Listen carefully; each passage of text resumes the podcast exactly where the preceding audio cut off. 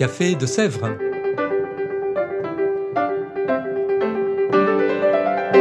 Au Café de Sèvres, on discute philosophie et théologie.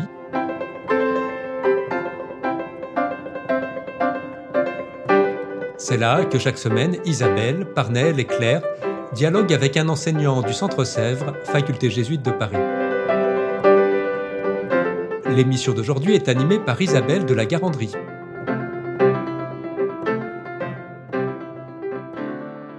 Chères auditrices, chers auditeurs, bonjour, bienvenue dans ce nouvel épisode du Café de Sèvres. Aujourd'hui, nous recevons Erwan Chottier. Erwan, bonjour. Bonjour Isabelle. Erwan Chottier, vous êtes jésuite, ingénieur, docteur en théologie biblique et vous enseignez ici même l'Ancien Testament. Alors, nous vous recevons aujourd'hui parce que vous publiez un livre aux éditions du Cerf intitulé Jérémie dans la collection Mon ABC de la Bible. Alors, on va commencer tout simplement. Pourquoi un livre sur le livre de Jérémie? On ne fera pas l'affront de demander s'il s'agit de parler des Générémiades, puisque vous en expliquez vous-même dans la propos, mais pourquoi néanmoins? D'abord parce que c'est une commande et euh, c'est mon, ancien professeur euh, de Saint-Paul au Centre CEF, Chantal Régnier, qui dirige cette collection et qui savait que j'avais bien travaillé Jérémie. Et alors, l'originalité de cette collection, elle est double. D'abord, c'est de la bonne vulgarisation, c'est-à-dire que c'est toujours un spécialiste universitaire qui publie un livre euh, de manière abordable pour euh, des gens qui ne prennent pas de cours de théologie, mais qui ont envie de se former. Et puis l'autre originalité de cette collection, c'est qu'il y a un plan qui est toujours le même dans chacun des livres de la collection. C'est un peu comme les, collections profils qu'on peut avoir au lycée pour les, pour les œuvres, je ne sais pas si ça existait de mon temps. Et donc il y a toujours un peu les mêmes plans, donc le, le lecteur qui en a acheté un sait que s'il en achète un autre, ce sera un autre auteur, un autre livre biblique, mais il va s'y retrouver aussi. Très bien, donc de quoi s'y retrouver Alors justement, cette collection, Mon ABC de la Bible, vise à offrir quelques clés pour entrer dans un livre biblique. Alors quelles sont les clés pour ouvrir le livre de Jérémie? Et peut-être d'abord quelques mots sur le contexte d'écriture? Le contexte d'écriture du livre de Jérémie ou du, livre de Jérémie Oui. Bon, le livre de Jérémie. Jérémie, c'est évidemment un livre écrit pendant plusieurs siècles, hein, réécrit, réécrit, réécrit par des, disciples pendant plusieurs siècles.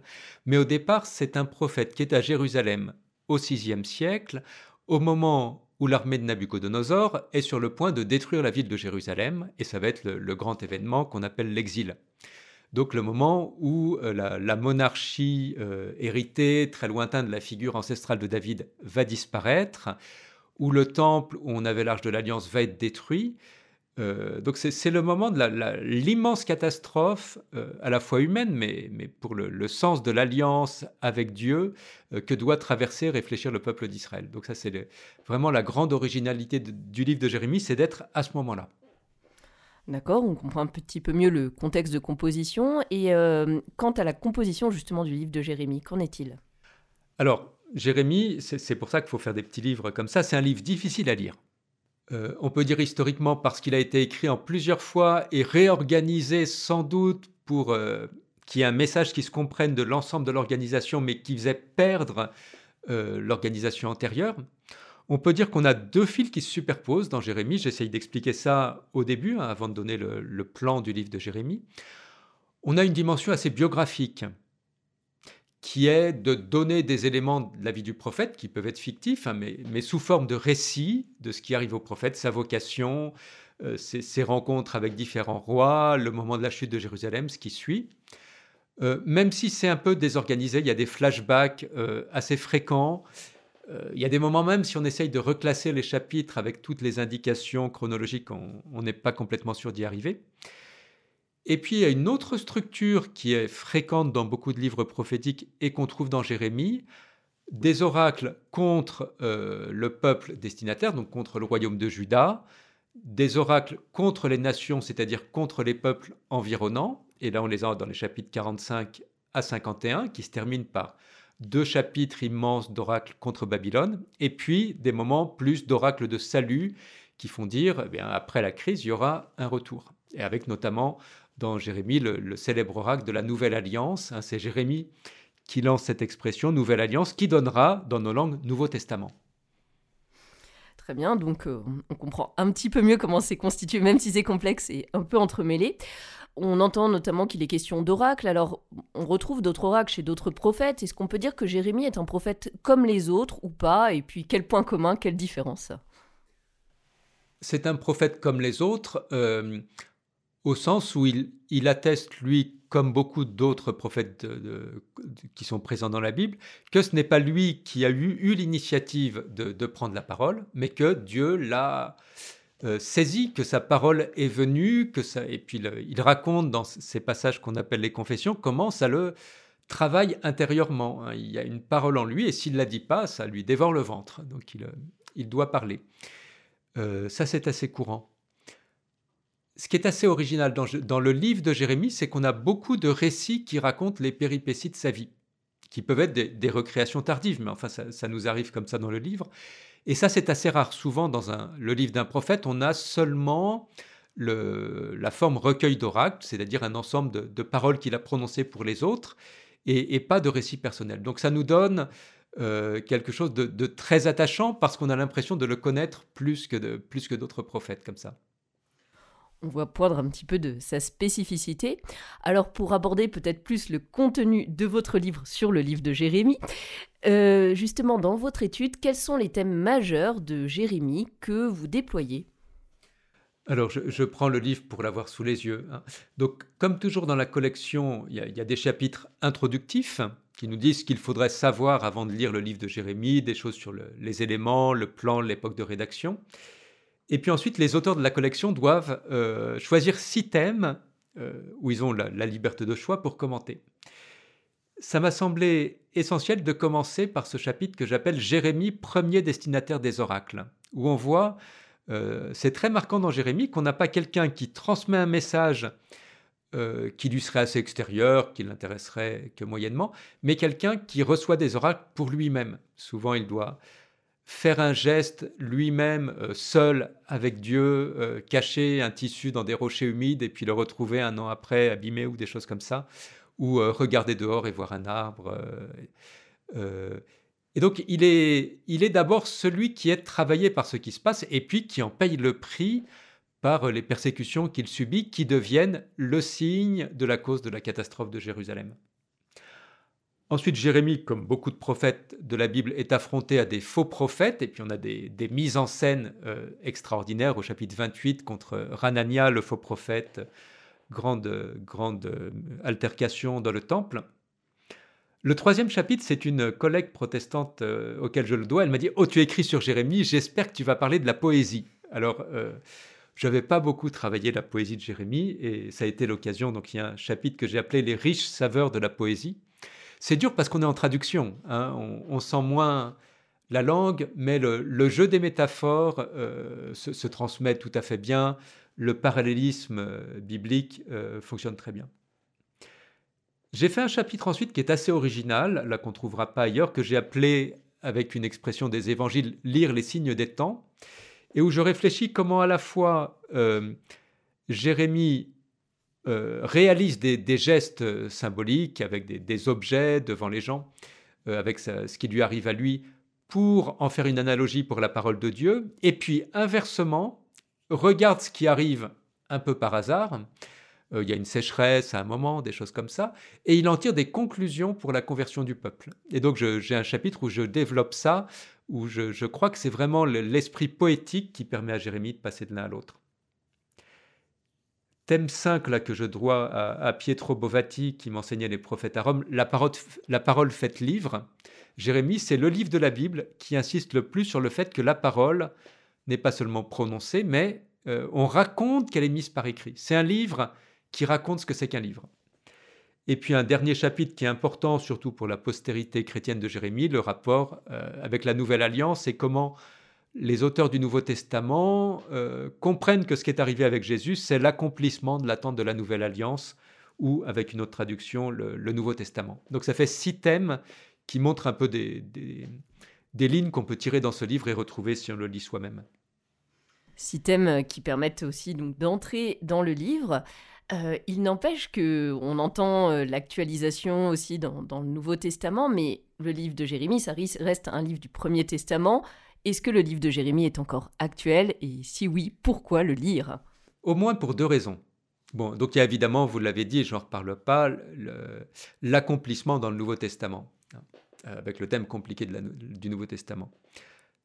L'actualité, la première, c'est la force de la poésie. Hein. c'est ce qui fait que les, prophètes bibliques, par rapport à d'autres prophètes de l'Antiquité au Proche-Orient, ont été euh, mis par écrit et transmis et lus de siècle en siècle. C'est que la force de leur poésie fait que leur message a été perçu comme valable même après ce, dont ils parlaient.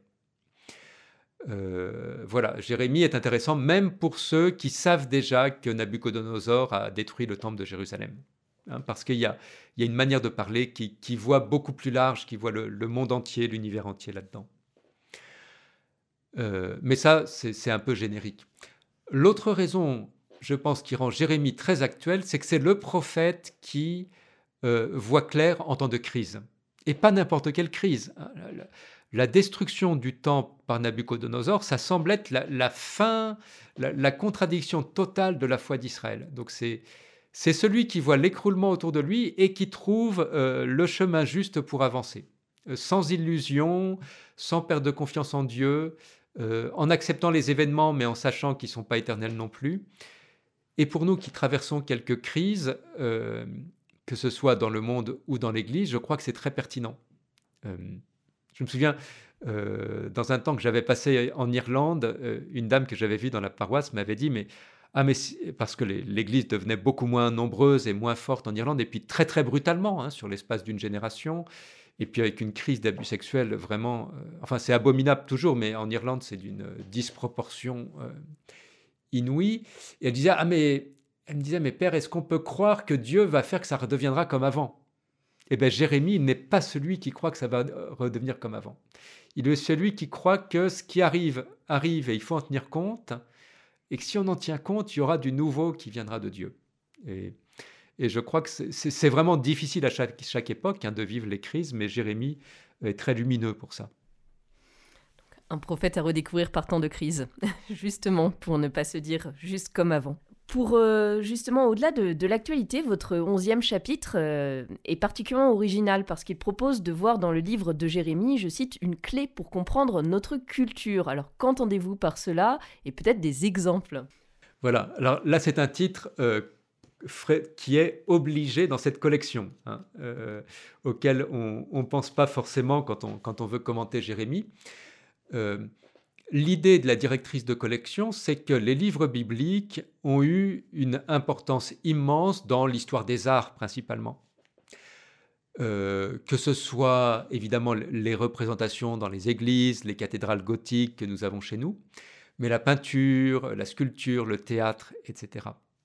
Euh, et Jérémie fait partie de ces livres euh, moins, moins représentés que d'autres, mais on a même des pièces de théâtre euh, de Stefan Zweig, d'Auguste Strindberg.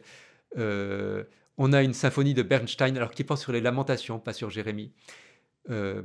et donc c'est intéressant que quelqu'un qui connaît le texte de Jérémie dise quelques mots de ces œuvres-là, pas comme critique musicale, comme musicologue, comme archéologue, etc., mais en comprenant mieux le texte parfois qu'un spécialiste de sculpture gothique. Euh, donc on, voilà, il y a un petit, euh, un petit chapitre là-dessus, tout à fait. En développant peut-être un des exemples? Euh, Oui, je le prends. Alors il y en a un qui est très touchant, moi, que j'ai découvert. c'est le Jérémie de Stéphane Zweig, hein, une pièce de 1917 qui a été lue. donc c'est le moment où Zweig est inquiet de la Première Guerre mondiale et puis de la tentation allemande euh, de voir Dieu de son côté dans la guerre. Et ça lui donne l'occasion d'écrire une sorte de, pièce de théâtre qui raconte la vie de Jérémie, hein, où on voit qu'il il le réécrit à sa manière, mais il connaît très bien le texte.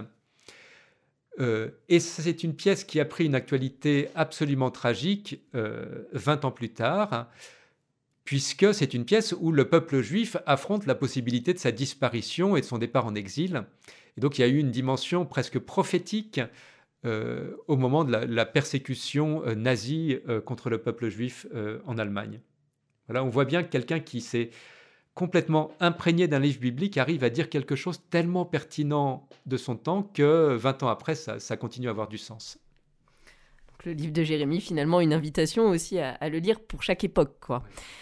Nous approchons de la fin de ce podcast. Alors, si vous aviez un mot de la fin pour nos auditeurs, quel serait-il? Il y, a, quelque chose de, très étrange dans Jérémie, tout à la fin du chapitre 51, où il envoie euh, un ami, un, frère de Baruch à Babylone pour jeter son livre dans le Frat, dans le fleuve, euh, accroché avec une grosse pierre, euh, qui est un geste symbolique qui est de dire le fait que le livre de la parole soit détruit, c'est une catastrophe, mais ça devient un signe pour la génération suivante. Et je crois que ça peut être pour nous une source d'espoir. Hein. C'est quelque chose de la logique de Pâques pour nous le, refus de la parole de Dieu en soi n'est pas la fin de la vie de cette parole. Voilà. Il continue même par son, même par son refus, et puis pour nous par le signe de la croix, euh, à faire du sens et à préparer l'écoute pour euh, un temps à venir. Une belle invitation. Merci beaucoup, Erwan Chotti. Je vous en prie. Et chères auditrices, chers auditeurs, je vous dis à bientôt pour un nouvel épisode du Café de Sèvres. Au revoir.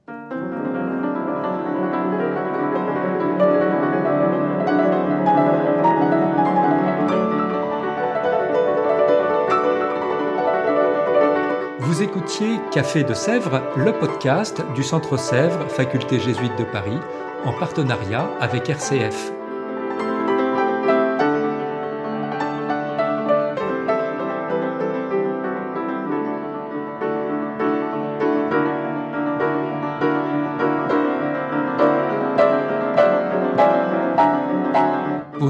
Aucun épisode, abonnez-vous sur votre application préférée Spotify, Deezer, Apple Podcast ou Google Podcast.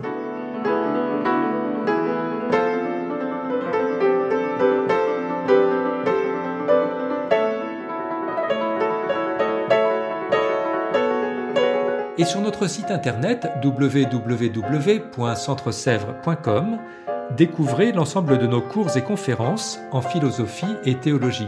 À bientôt!